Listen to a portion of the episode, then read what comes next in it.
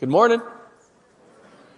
You know, the past uh, several months, if you've been following along in the news, maybe the Christian news, we've seen the death of some very prominent Christian leaders. Back in April, uh, Dr. Charles Stanley, who pastored the First Baptist Church of Atlanta for nearly 50 years, uh, passed away at the age of 90. About a month later in May, Harry Reeder, who pastored a large prominent church in Alabama, or as Forrest Gump would say, Alabama. Um, he passed, he was killed in a car accident at the age of 75. And then a week later, uh, Tim Keller, probably the most influential Christian leader in the past 30 years, died at the age of 72 of pancreatic cancer. And probably in the past year in your own life, someone who was influential in your Christian faith has passed away, has gone to be with the Lord. Is that true? Yeah, probably. It's probably true for most of us. And what's interesting is the topic of death and dying is the great unmentionable in our culture. Sex used to be the great unmentionable in our culture, but that's gone by the wayside. And so the new great unmentionable in our culture is the topic of death. And that's even true. That attitude even permeates the church today. Because we hardly, within churches, within Christian churches and sermons, you hardly hear the topic about how, about how to die well. We rarely talk about that. You'll hear sermons about how to live your best life now, but you'll hardly ever hear a sermon on how to die radiantly. Listen to Dr. Lauren Winner. She is a professor at Duke Divinity School and an excellent author. She writes this. She says, for Christians, in most times and places, death has been a routine part of life. But during the last century, Americans have embraced an unprecedented denial of death, an unprecedented evasion of death. We no longer allow people to say that they are dying. Rather, we tell them that they are battling an illness. Far from encouraging the perilously ill to recognize the imminence of their death, we encourage the sick to fight death, but not to prepare for it. Some would say, she goes on, some would say this evasion of death is an improvement. I would say our avoidance of death, far from being an advance, is false, costly, and alienating. The church, she goes on, we, the church, need to recover the art of dying. We need to reacquaint ourselves with death. We need to help people die well. We need to allow dying Christians to be just that. Dying Christians who can rail against, but also prepare for death. And you know, she's absolutely right. And death, though we don't want to talk about it, is a relevant topic for us to consider, given the fact that there is a hundred percent mortality rate in the human race. And also, given the fact that life expectancy in America is down to its lowest number in the past 25 years. Did you know that? I was reading, this is how morbid I am. Um, I was reading this past week. If you take uh, a 24 hour period and you, you divvy it up like a clock, a, a clock and you use the uh, age of death. If you're 45, which is my age, midnight would be the time of death. 45, it's 5.48 p.m. And I read that and I thought, oh no, that's, no, no, no, no, let's go back to 2.25 p.m. or noon. If you're 65, it's 11 o'clock. Good morning. How you doing? so while it may not be a topic we want to talk about. It may not be a topic we want to think through. It's absolutely critical for us to consider how to live well and how to die radiantly. And today in our text, we're going to see the patriarch, the last of the patriarchs, Jacob, as he prepares to face death. So turn with me. Genesis chapter 47. Genesis chapter 47 is where we're going to be. And as you're turning, you should know that we're going to work all the way through the, we're going to end the book of Genesis this morning. I promise. I really do. I, I promise. We're gonna, we're gonna wrap up the book of Genesis, um, today.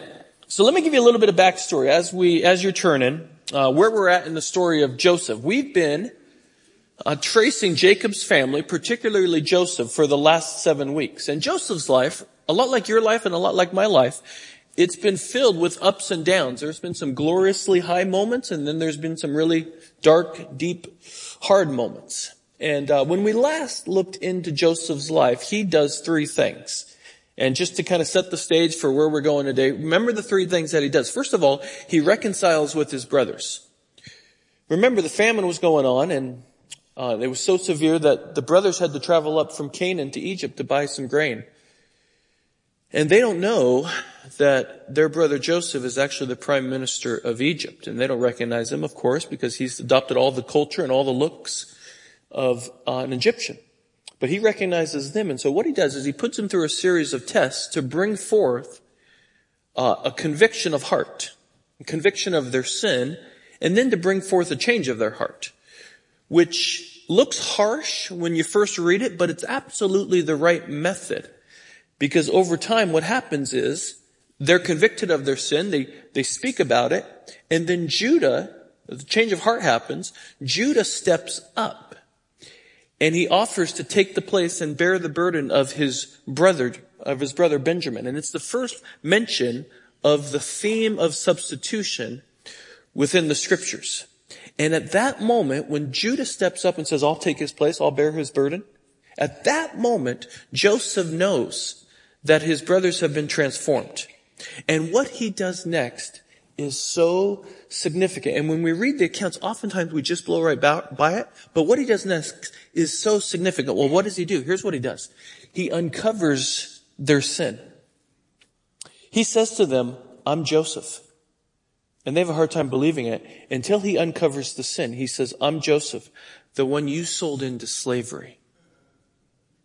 Because this was the hidden sin that they had kept a secret from everybody for 22 years. And what Joseph does, which is so freeing, and if you've ever had a secret sin that you've finally confessed or finally has been brought out into the open, you know the feeling. He, he, he uncovers the sin. He names it.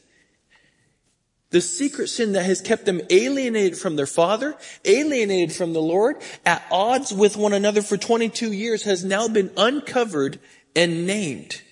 So he uncovers their sin. And then secondly, he forgives them completely.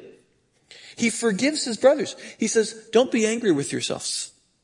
Don't be angry with yourselves that you sold me here because God sent me here before you to preserve my, to preserve life. He says this wasn't all you're doing. God was at work behind the scenes orchestrating all of this, he used your poor decisions, your jealousy, your anger, your anger, your bitterness. He used it all to send me here so that, so that through my life, other lives could be saved. He unreservedly forgives his brothers. That's amazing. But then there's more. He then removes their guilt. Remember what he does? As he's sending them back up to Canaan to go get their dad, uh, Joseph tells his brothers, don't quarrel on the way. Don't quarrel on the way. Meaning, I've already forgiven you. Which means there's no need to cast aspersions on anybody else. Because I have freely and fully already forgiven you. Your guilt has been dealt with. Don't, don't bring it up anymore. Move forward. Go get dad, bring him back. The best of the land of Egypt will be before you. So he reconciles with his brothers. Then what happens? The second thing he does is he reunites with his dad. Is my mic cutting in and out? No? Just feels like it to me. Okay. Second thing he does is he rec- he reunites with his dad. Uh, the brothers return to Canaan with loaded down donkeys, full of grain, fresh clothes, and then the, the wagons from Egypt. And when the brothers come and tell Jacob, Joseph's still alive, They can't believe it. He can't believe it. The son who was lost to him for 22 years and who he had presumed was dead was alive.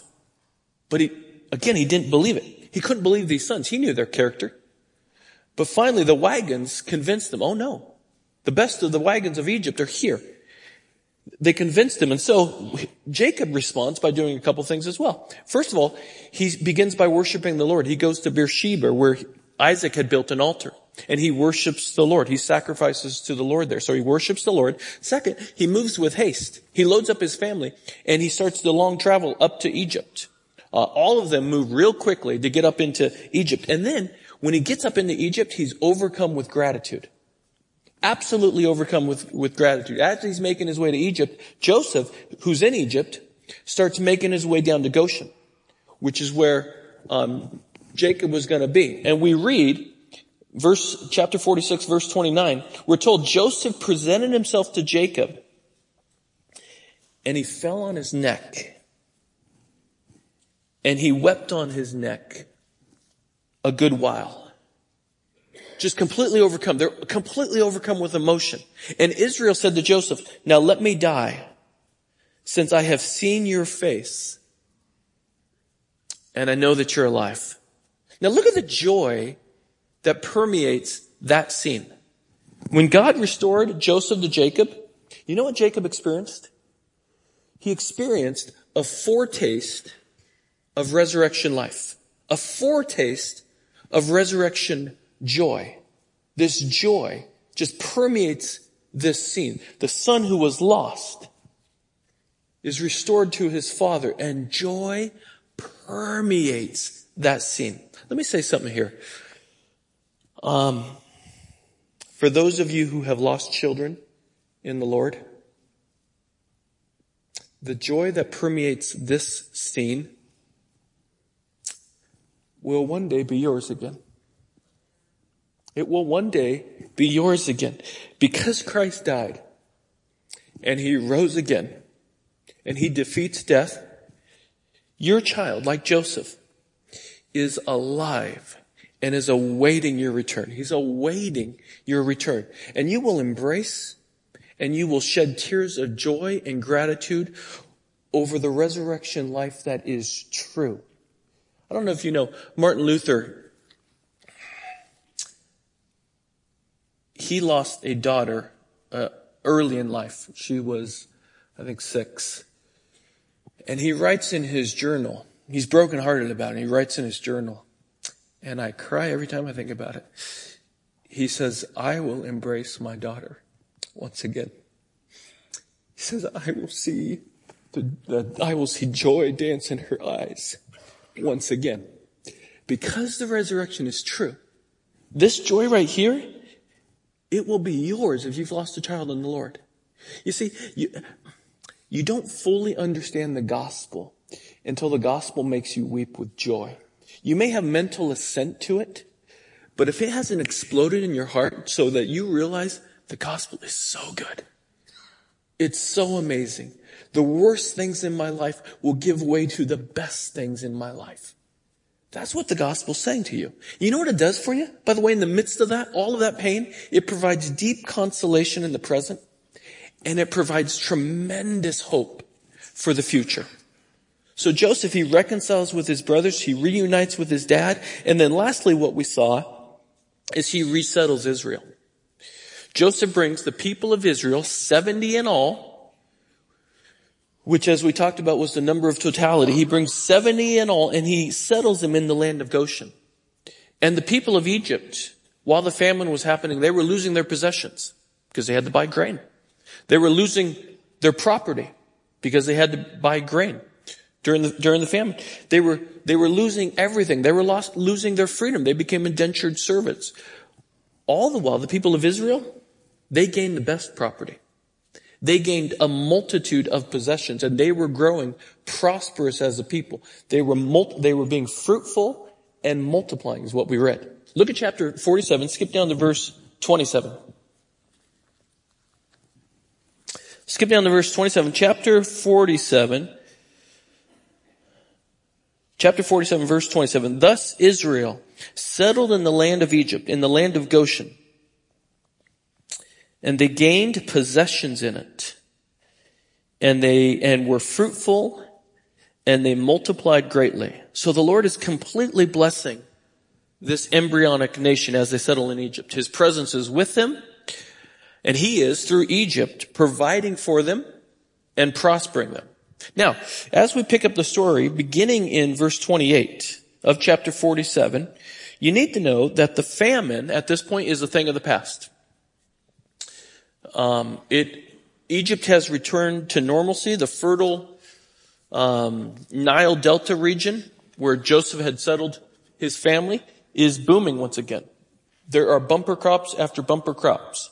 And it was during this time, after living in the land for 17 years, that Jacob makes preparations to pass away because he knows that soon his, his days are up.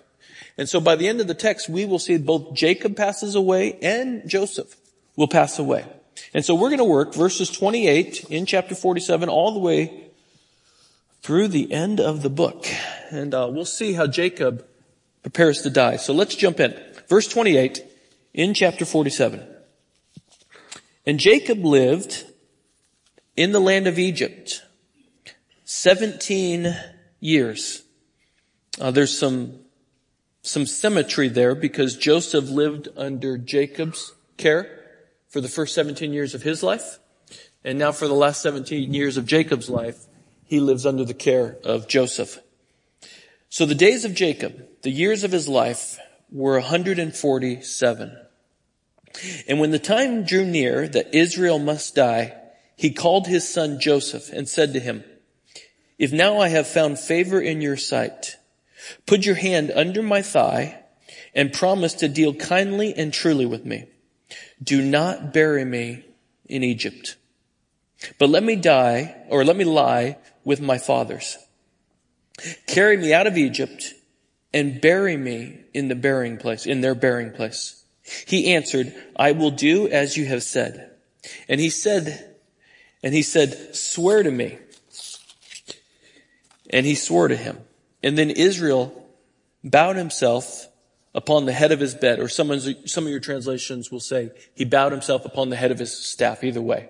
So what happens here is Joseph calls him in, he, uh, or Jacob calls Joseph in and makes him promise. That's the hand under the thigh bit. Aren't you glad that in our day we do promises with just a simple handshake? Um, in those days, you put your hand under a thigh, and in other, depending on the uh, the promise, in some places it was a little more intimate than even under the thigh. Um, so he says, "Make a promise to you, to me that you're not going to bury me in, in Egypt. I want to be buried with my family." And here's the deal: I don't think that's mere sentimentalism. Um, I don't think he's saying, "I want to be buried in the family graveyard." What it is, I think, is an act of faith. It's an act of faith because when Jacob was leaving Canaan, when he went to Beersheba to worship the Lord, as he was going to Egypt to be reunited with Joseph, he worships the Lord and the Lord says to him, I myself will go down with you into Egypt and I myself will also bring you up again. And so Jacob is saying the plot of land that Abraham purchased is the down payment on the promised land. Is the down payment on the land of Canaan that Abraham was promised. And, and my descendants are buried there and I'm holding on to that promise. So don't bury me in Egypt because I'm holding on to that promise. Don't bury me here because I believe in some mysterious way that God's going to give all of the promised land to us. And I'm living face forward in faith and I'm dying trusting the Lord completely. And so by faith, Israel stakes his claim in the promised land. Stakes his, his claim in the promised land, not in the best of Egypt. Remember, because they had the best land in Egypt, he's saying, that's not where Israel's to be. I'm to be where the, the Lord's promises. I'm to be in the center of the Lord's will. His will for us is in, is in Canaan. So he prepares to die by spending time, notice first, by giving instruction to his son. And now in chapter 48, he engages his grandsons And what he does with his grandsons is he reminds them of the Lord's faithfulness. He pulls his grandchildren in and he spiritually invests in them. He gives them testimony. And here's what he does, and it's important to note. He gives them testimony not of his faithfulness. Because if you just tell people how great you are and how faithful you are, that puts a gigantic burden upon them. And by the way, you probably weren't all that faithful to begin with. So he doesn't talk about his faithfulness to the Lord. What he does is he talks about the Lord's faithfulness to him. The emphasis is on how faithful the Lord has been, which means you can trust the Lord as well. You want to leave a legacy for your kids and your grandkids? Don't talk about how faithful you were. Heavens no. Don't, don't do that. But what you do want to talk about is you want to remind them and you want to rejoice in how the Lord has been faithful to you. That's what you want to impart to your kids. And that's what Jacob does here. Look at verse one. After this, Joseph was told, behold, your father is ill. So he took with him his two sons, Manasseh and Ephraim. And it was told to, to Jacob, your son Joseph has come to you. Then Israel summoned his strength and sat up in bed. And Jacob said to Joseph, God Almighty appeared to me at Luz that's Bethel. Luz is the older name for Bethel. Appeared to me at Luz in the land of Canaan and blessed me and said to me, behold, I will make you fruitful and multiply you and I will make of you a, a company of peoples and I will give this land to your offspring after you for an everlasting possession.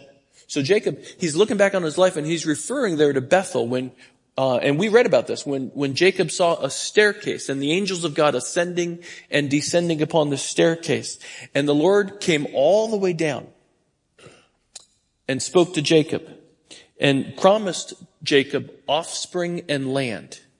And now he looks at Joseph and, and he says, the Lord has blessed me in the past and now his blessing is upon you. And he continues, verse five, he says, and now your two sons, your two sons who were born to you in the land of Egypt before I came to you in Egypt are mine. He says, I'm adopting these two. Ephraim and Manasseh shall be mine as Reuben and Simeon are. So these, he's adopting these two sons, Ephraim and Manasseh. They're going to be adopted into the family of Jacob. They're going to be counted among Jacob's children because um, Reuben and Simeon are about to be passed over. Uh, they're about to be passed over. We'll see why in a second, but they're going to be passed over because of their sins. And so he's giving a double portion to Joseph. Joseph was not the firstborn, but he's giving the double portion to his sons here. Uh, he's, these two sons, Ephraim and Manasseh. So these two sons are being adopted into Jacob's family. Verse six. And the children that you fathered after them, shall be yours. They shall be called by the name of their brothers in their inheritance. As for me, when I came from Paddan to my sorrow, Rachel died in the land of Canaan on the way. When there was some, still some distance to go to uh, Ephrath, and I buried her there on the way to Ephrath, that is Bethlehem. When Israel saw Joseph's sons, he said, who are these? Um, it's not, it's not that he doesn't know who these sons are. This is part of the adoption practice. This is, this is a, a legal, this is a formal do- adoption practice. It's much in the same way, uh, if you've ever officiated a wedding or if you've ever given away your daughter at a wedding, the pastor will ask, who gives this woman to this man? It's not that the pastor doesn't know who the dad is, but it's part of the marriage practice, right? Uh, and so this is part of the adoption practice. He says, well, whose sons are these? And so Jacob responds, verse 9, or Joseph responds, verse 9. Joseph said to his father, they are my sons, whom God has given me here. And Jacob said, bring them to me, please, that I may bless them. Now the eyes of Israel were dim with age, so that he could not see. So Joseph brought them near him, and he kissed them and embraced them. And Israel said to Joseph, I never expected to see your face, and behold, God has let me see your offspring also. He's talking, again, the faithfulness of the Lord. And then Joseph removed them from his knees and he bowed himself with his face to the earth. And Joseph took them both, Ephraim in his right hand towards Israel's left hand and Manasseh in his left hand toward Israel's right hand. And he brought them near him. Joseph, he, he's like a stage dad here. He's uh, posturing his boys because he knows that that um, Jacob is about to bless them, and he wants the older son to be on the right hand, the hand of blessing. And so he's posturing them just like a, a stage dad. He's positioning like a stage dad would because he knows a blessing's going to come, and he wants the oldest son Manasseh to receive the bulk of the blessing. And so he positions them.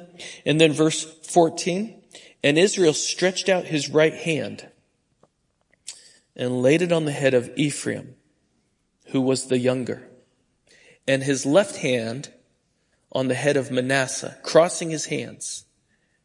For Manasseh was the firstborn. So Jacob reverses he just reverses Joseph's wishes here.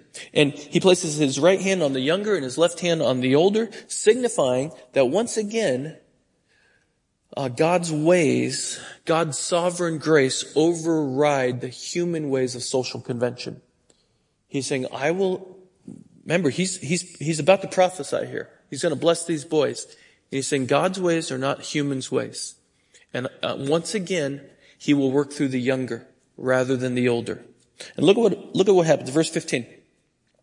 And he blessed Joseph and said, the God before whom my fathers Abraham and Isaac walked, the God who has been my shepherd all my life, long to this day, the angel who has redeemed me from all evil, bless the boys. And let, and in them let my name be carried on.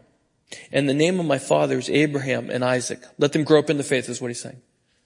And let them grow into a multitude in the midst of the earth. So he's, as he's blessing these boys, he's also recounting the Lord's faithfulness. Look at what he does. He says, he says, the Lord was the Lord in covenant with my fathers. And then more than that, the Lord is the God who has been my shepherd all the days of my life. He's the angel who has redeemed me from all evil. Again, he's highlighting the Lord's faithfulness to his people. Verse 17, when Joseph saw his father laid his right hand on the head of Ephraim, it displeased him. um, do you have an aging dad and sometimes he does things that still displeases you? No show of hands. But sometimes you'll, you'll watch your dad do stuff when they're, like my dad's 70, ooh, 75 now. And I'll see him do some things sometimes and I'm like, you know, you're doing this wrong. And it, th- there's a feeling of displeasure with it. Identify that feeling because that's what's happening here. He looks at me and says, dad, you're doing this all wrong. My, my youngest son is over here. You're putting your right hand on my youngest son. That's not the way it's supposed to be. You gotta put, you gotta put your, your right hand on my oldest son. And look at what, look what happens here. Um, look at verse 18. And Joseph said to his father, not this way, my father. Since this one is the firstborn, put your right hand on his head. But his father refused and he said, I know my, I know my son. I know. He says, I know exactly what I'm doing. He shall, talking about the boys, he shall become a people and he shall also be great. Nevertheless, his younger brother shall be greater than he, and his offspring shall become a multitude of nations. So he blessed them that day, saying, By you, Israel, will pronounce blessings, saying, God make you as Ephraim and as Manasseh. Thus he put Ephraim before Manasseh.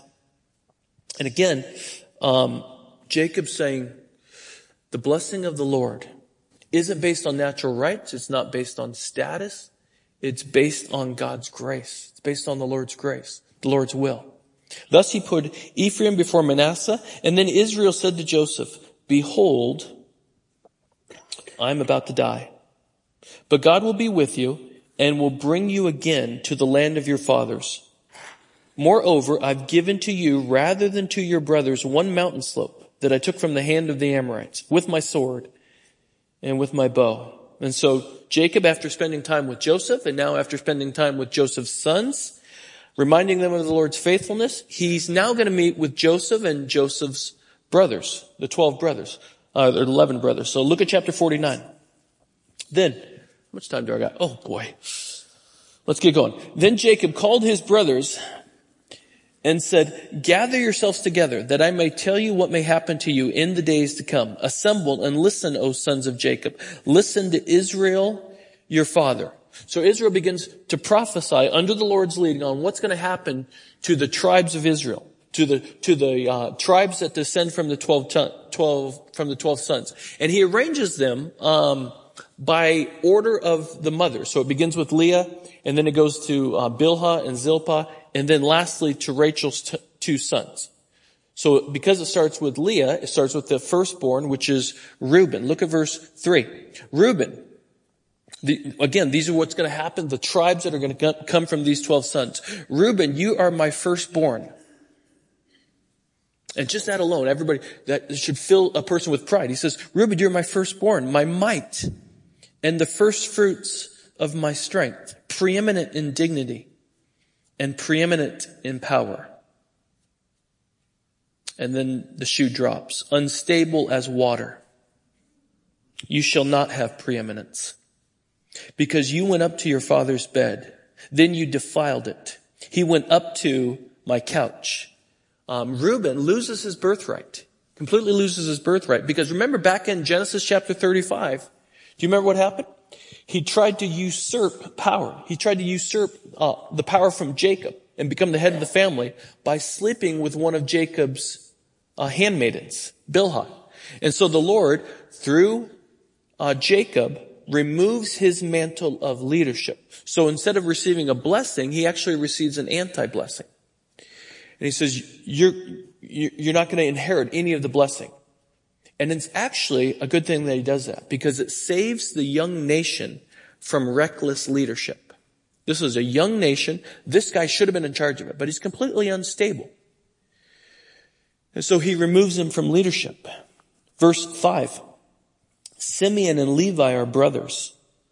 Weapons of violence are their swords. Let my soul come not into their counsel. O my glory, be not joined to their company, for in their anger they killed men, and in their willfulness they hamstrung oxen. Cursed be their anger, for it is fierce, and their wrath, for it is cruel. I will divide them in Jacob, and I will scatter them in Israel. And Simeon and Levi, they're grouped together because these are the ones way back in Genesis 34.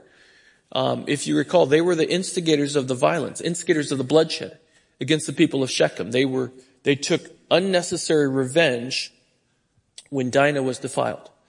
And in fulfillment of Jacob's words, the very last part, he says, I will divide them in Jacob and scatter them in Israel. Uh, these words are fulfilled. Um, because the tribe of Simeon virtually disappears from the biblical narrative uh, after the conquest. And the tribe of Levi, they actually later they redeem themselves, but they are scattered amongst Israel. They become uh, the priests, and so they don't have any inheritance of the land. And so what Jacob's just done is he's announced the three oldest sons won't inherit any of the blessings. And now he turns his attention to Judah, the brother who was willing to sacrifice himself, the brother who was willing to take the place and bear the burden of Benjamin so that Benjamin could go free. And it's to Judah that preeminence comes. Look at verse 8. Judah, your brothers shall praise you. Your hand shall be on the neck of your enemies. Your father's sons shall bow down before you. Judah is a lion's cub. From the prey, my son, you have gone up. He stooped down. He crouched as a lion. And as a lioness, who dares rouse him? He's saying Judah is going to become strong and majestic like a lion. And then he goes on. He says, verse 10, the scepter shall not depart from Judah, nor the ruler's staff from between his feet until tribute comes to him. And to him shall be the obedience of the people, of the peoples. You see there in verse 10, um, the scepter shall not depart from Judah, nor the ruler's staff from between his feet. In some of your translations, it will say the scepter shall not depart from Judah, nor the ruler's staff from between his feet until he who comes to whom it belongs. And it's a reference to first to David and then later to Christ to the one who it belongs. Meaning there's, this is going to be an eternal kingdom. One will come from Judah's line who will rule and reign and will bring peace to the nations. And his reign, we'll see in a second, his reign will usher in a golden age. Look at verse 11. Binding his foal to the vine and his donkey colt to the choice vine. He has washed his garments in wine and his vestiture in the blood of grapes. His eyes are darker than wine and his teeth whiter than milk. He's saying there's such an abundance. Uh, there's such an abundance that vines are going to be used as hitching posts. Would you put a donkey next to a vine that you have? No, why? Well, because they would eat it all. They would trample it and eat it all. But there's going to be such an abundance that the, the vines are going to be used as hitching posts. When this leader comes, what that means is there will no longer be the thorns and thistles and by the sweat of your brow, which is a part of the curse. Go back to Genesis chapter three. The thorns and the thistles of the earth will give way and by the sweat of your brow, it will give way to an abundance of the best things. Absolute abundance. By the way, did you ever wonder why Jesus' first miracle that's recorded is turning water into wine? Right here. When the true ruler comes, there will be an abundance of wine. It's the sign of the messianic age. And so Jesus' first miracle, he turns the water into wine. He's saying Jacob's prophecy about the ruler to come, who will have all power and will bring peace and who will usher in this age of abundance. This is what I'm doing now. This is why. This is why right here, right here. Keep going. He goes from Judah to Zebulon.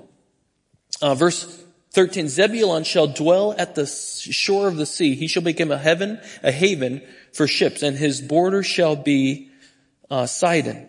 And Zebulon's allotted land doesn't reach, it, when you get into Judges and Joshua, Joshua's and Judges, it doesn't reach all the way to the shore, but it was near enough, both to the Mediterranean and to the Sea of Galilee, that it it made it productive for seaborne trade.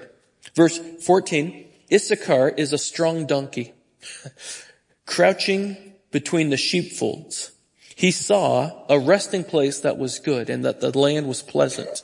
So he bowed his shoulder to bear and became a servant at forced labor.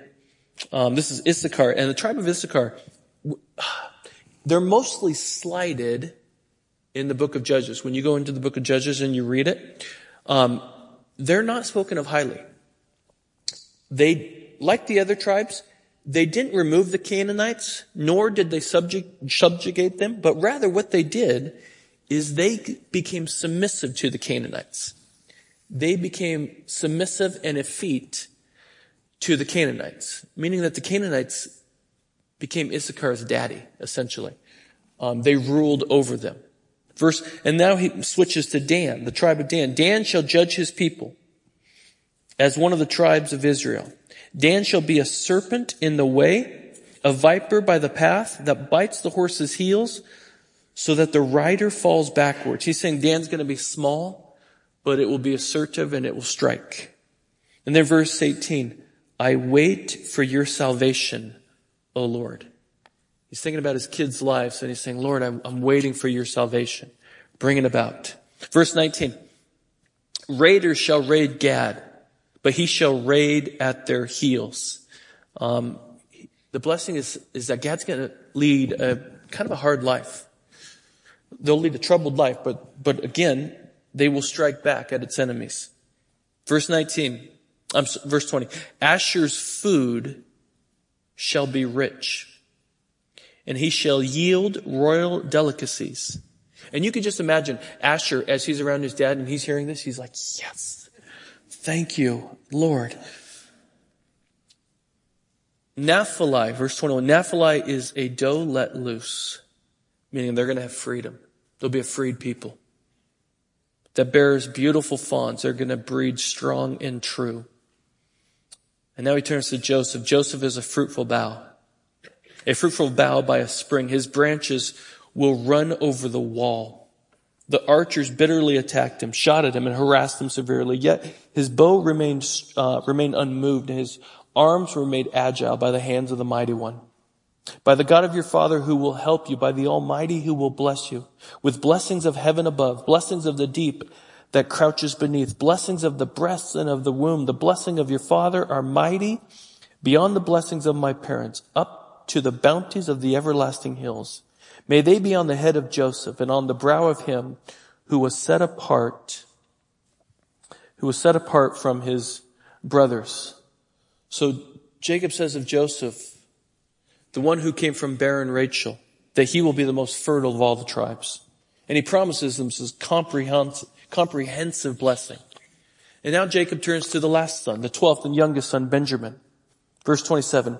Benjamin is a ravenous wolf in the morning devouring the prey, and at evening dividing the spoil. He says Benjamin will be like a wolf, and he will be so productive he will share his prey. And again, if you read the book of Judges, uh, you will see that the tribe of Benjamin has a high reputation for bravery and skill. So everything that Jacob predicts here, you continue on in the scripture and you see it comes true. He blesses his sons. And then verse 28, all these are the 12 tribes of Israel. This is what their father said to them as he blessed them, blessing each with the blessing suitable to him.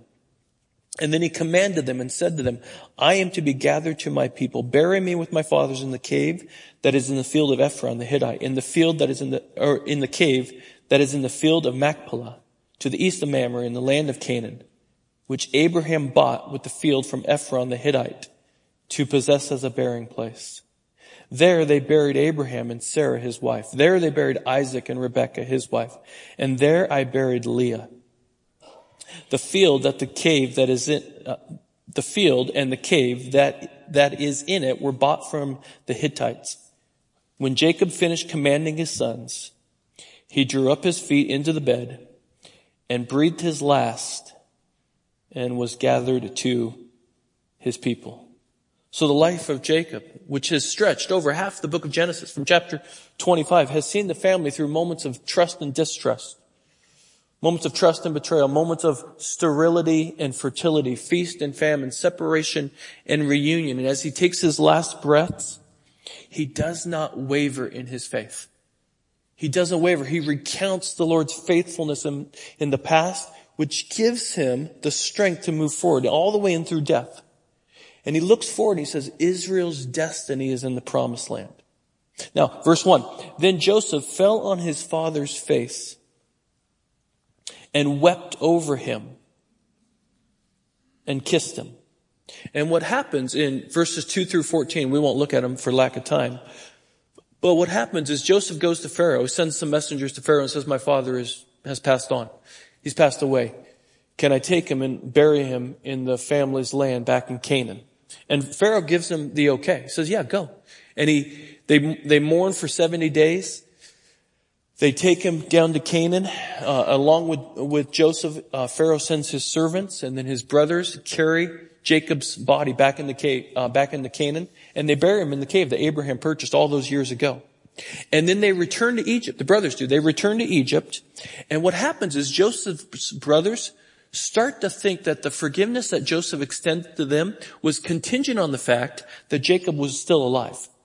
And so instead of resting in and rejoicing over the forgiveness that was extended to them by Joseph all those years ago, they become fearful. Look at verse uh, 15 in chapter 50. When Joseph's brothers saw that their father was dead, they said, it may be that Joseph will hate us and will pay us back for all the evil that we had, that we did to him. So they sent a message to Joseph saying, your father gave us this command before he died. Say to Joseph, please forgive the transgression. This is probably a made up story, by the way. These guys right here, they, uh, there's no record of this that, that, uh, Jacob said this. So they sent a message to Joseph saying, your father gave this command before he died. They're lying to Joseph. Please forgive the transgression of your brothers and their sin because they did evil to you. And now, they say, please forgive the transgression of the servants of the God of your father. And when Joseph hear, heard this, he wept when they spoke to him. He couldn't believe this. He weeps over the fact that his brothers think they have to work off their debt to him. They're saying, we'll become your servants. And he's saying, don't you understand? My forgiveness is completely free. There's nothing you can do. You don't need to do anything. And we look at that and we think, well, how foolish are these brothers? Let me ask you. Have you ever done the same thing with the Lord?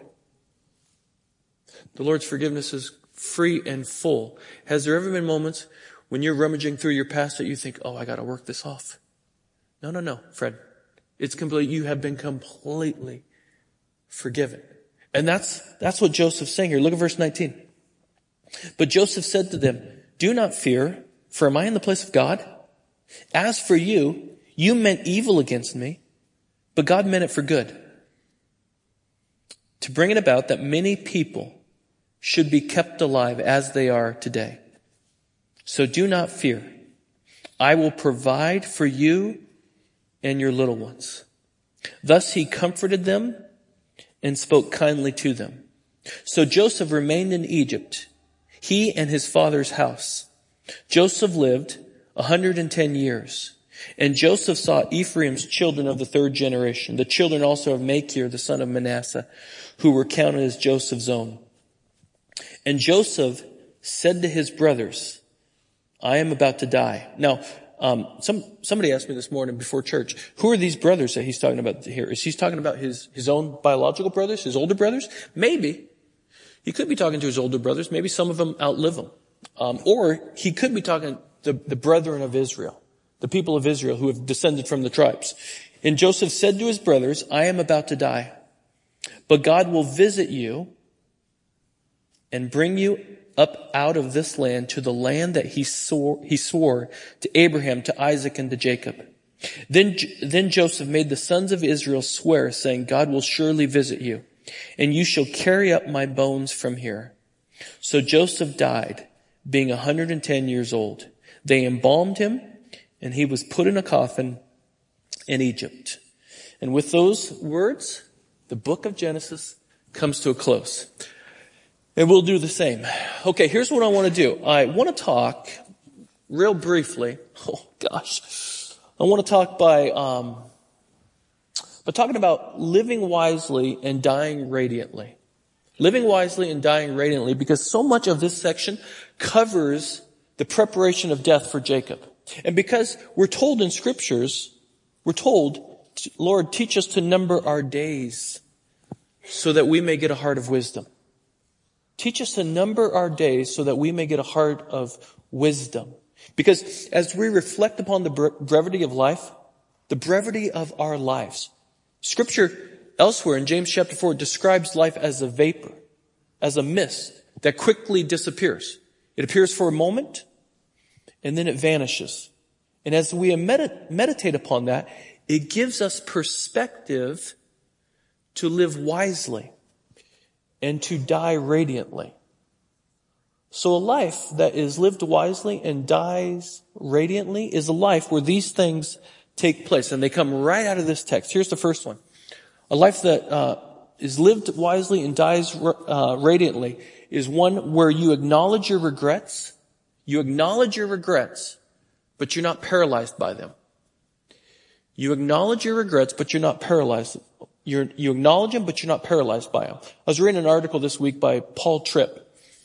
And in it, he says when we're young, we're like astronauts. We're like astronauts. We're looking to unknown worlds. We're looking to explore. It's a, it's a time of exploration and discovery. And we're always thinking about, we're going to go conquer this thing next. We're going to go do this thing more. We're going to go do this thing next.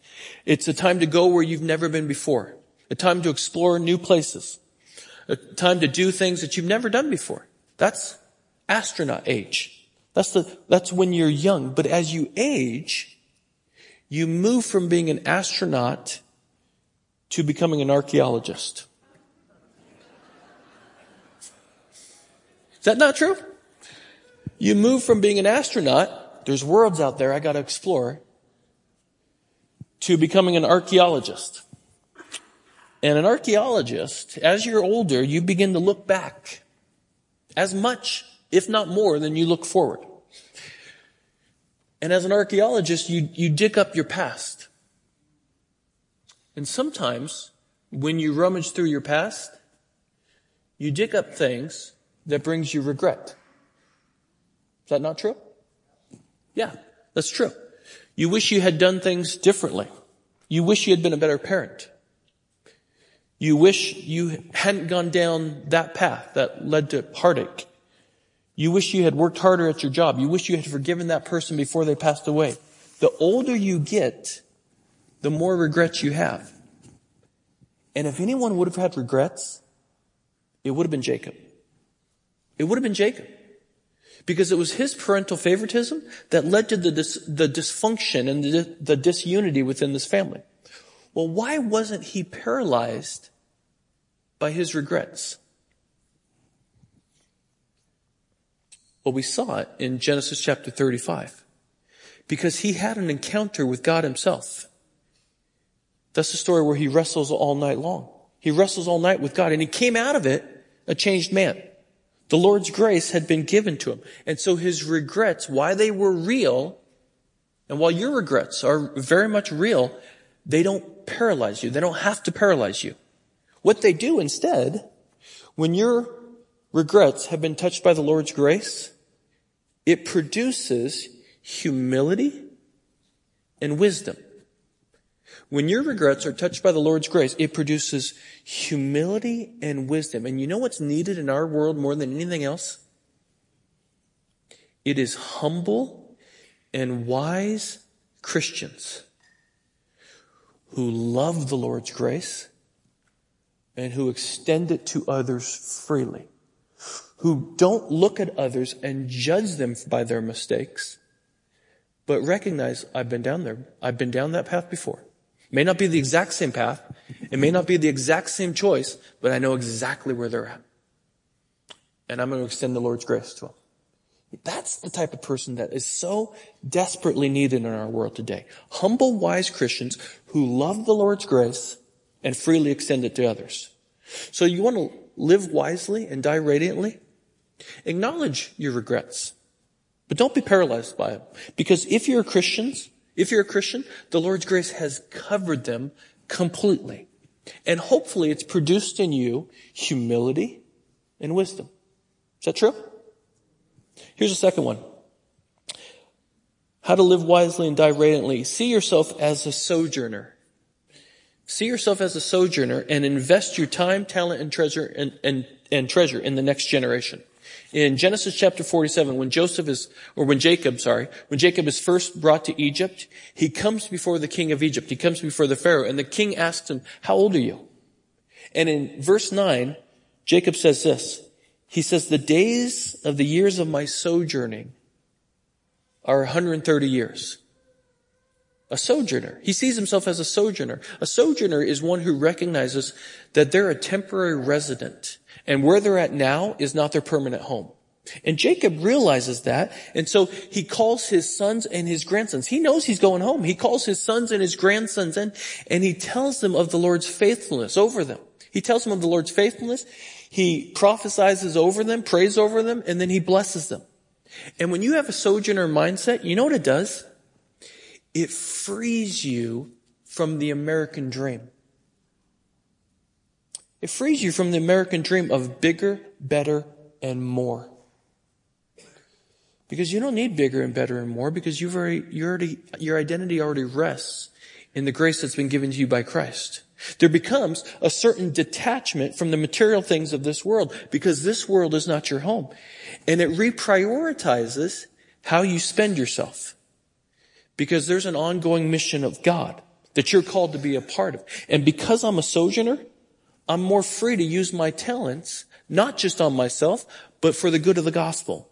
The more free I am to use my treasure investing in the ongoing gospel work, the more willing I am to use my most precious commodity. Time. The more willing I am to use my most precious commodity, time, investing in the next generation who will carry on kingdom work while I'm long gone, while I'm enjoying the blessings of heaven. So you're, you're way more free. If you have, if you have a sojourner mindset, you're, you're made, you're way more free to actually live the life you've always wanted to live. So let me ask you, are you an older Christian? You don't need to answer that. I can look out and just determine that by myself. that was a rhetorical question. Um, are you an older Christian? Someone who's rounding third base and you're heading home?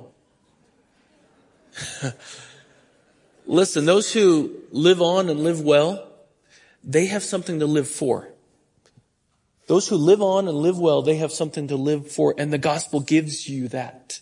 See yourself as a sojourner and invest your time, your, your treasure, and your talents into the next generation who will carry forth the gospel work. Yeah? So, you want to live wisely and die radiantly, acknowledge your regrets, but don't be paralyzed by them. See yourself as a sojourner and invest yourself in the next generation. And then lastly, live with the hope of resurrection life. Live with the hope of resurrection life. And when I say hope, I don't mean in the, like, I, I hope I'm going to win the lottery today. I mean in the biblical sense, the confident expectation of future blessing based upon what Jesus has, get, has done. So live in the hope of resurrection life. The prophecy that Jacob foretold about the lion from the tribe of Judah, who would defeat his enemies and rule and reign forevermore and would bring peace to the earth, would bring utter peace, has been fulfilled in the person of Jesus Christ. He has completely fulfilled it. Well, who is his enemy? Sin and death. The wages of sin is death. And Jesus, from the tribe of Judah, what he does is he comes and he lives perfectly.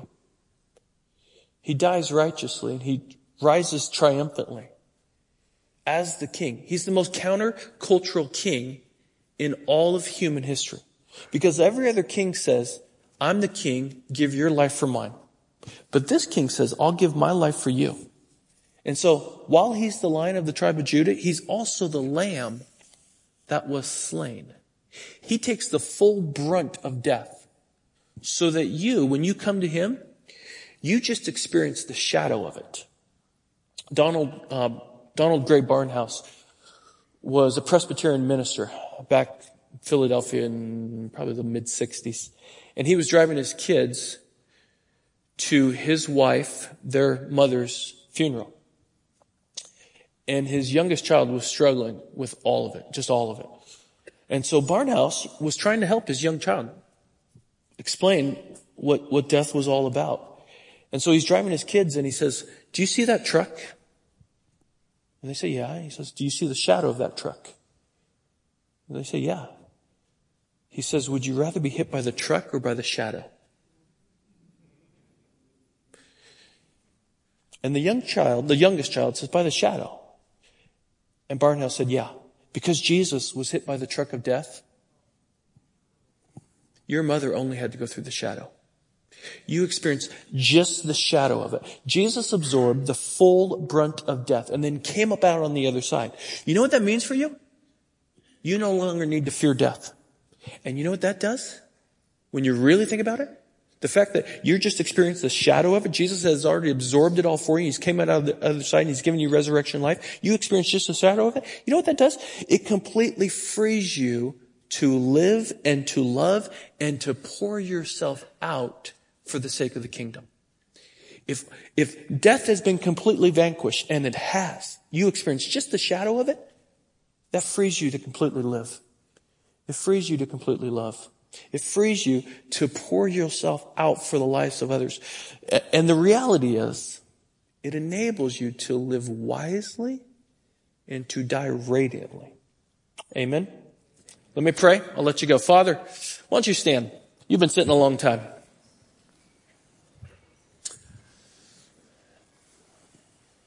Father, we, uh, we first of all, we thank you for the book of Genesis. For the past year, Lord, we have been in this book and it has shaped so much of our thinking. And we thank you that it points to the great reality that one has came from the tribe of Judah and he has defeated death and he gives to us anyone who puts repentant faith in him resurrection life freeing us from the shackles of sin and death and enabling us to live abundantly free and full lives under the direction of the King. And so Father, we pray that as we go back into our homes with our families this afternoon, we go back into uh, our vocations tomorrow, that the good news of the gospel, the forgiveness of sins, the resurrection life, that these realities would fill our hearts with joy. It would enable us to serve the needs of this world with great joy, Lord. It would enable us to speak forth of the gospel when opportunities present itself. That we would love and we would live like Christ into the places in which you've called us. We trust you for this. We thank you. In Jesus' name, amen.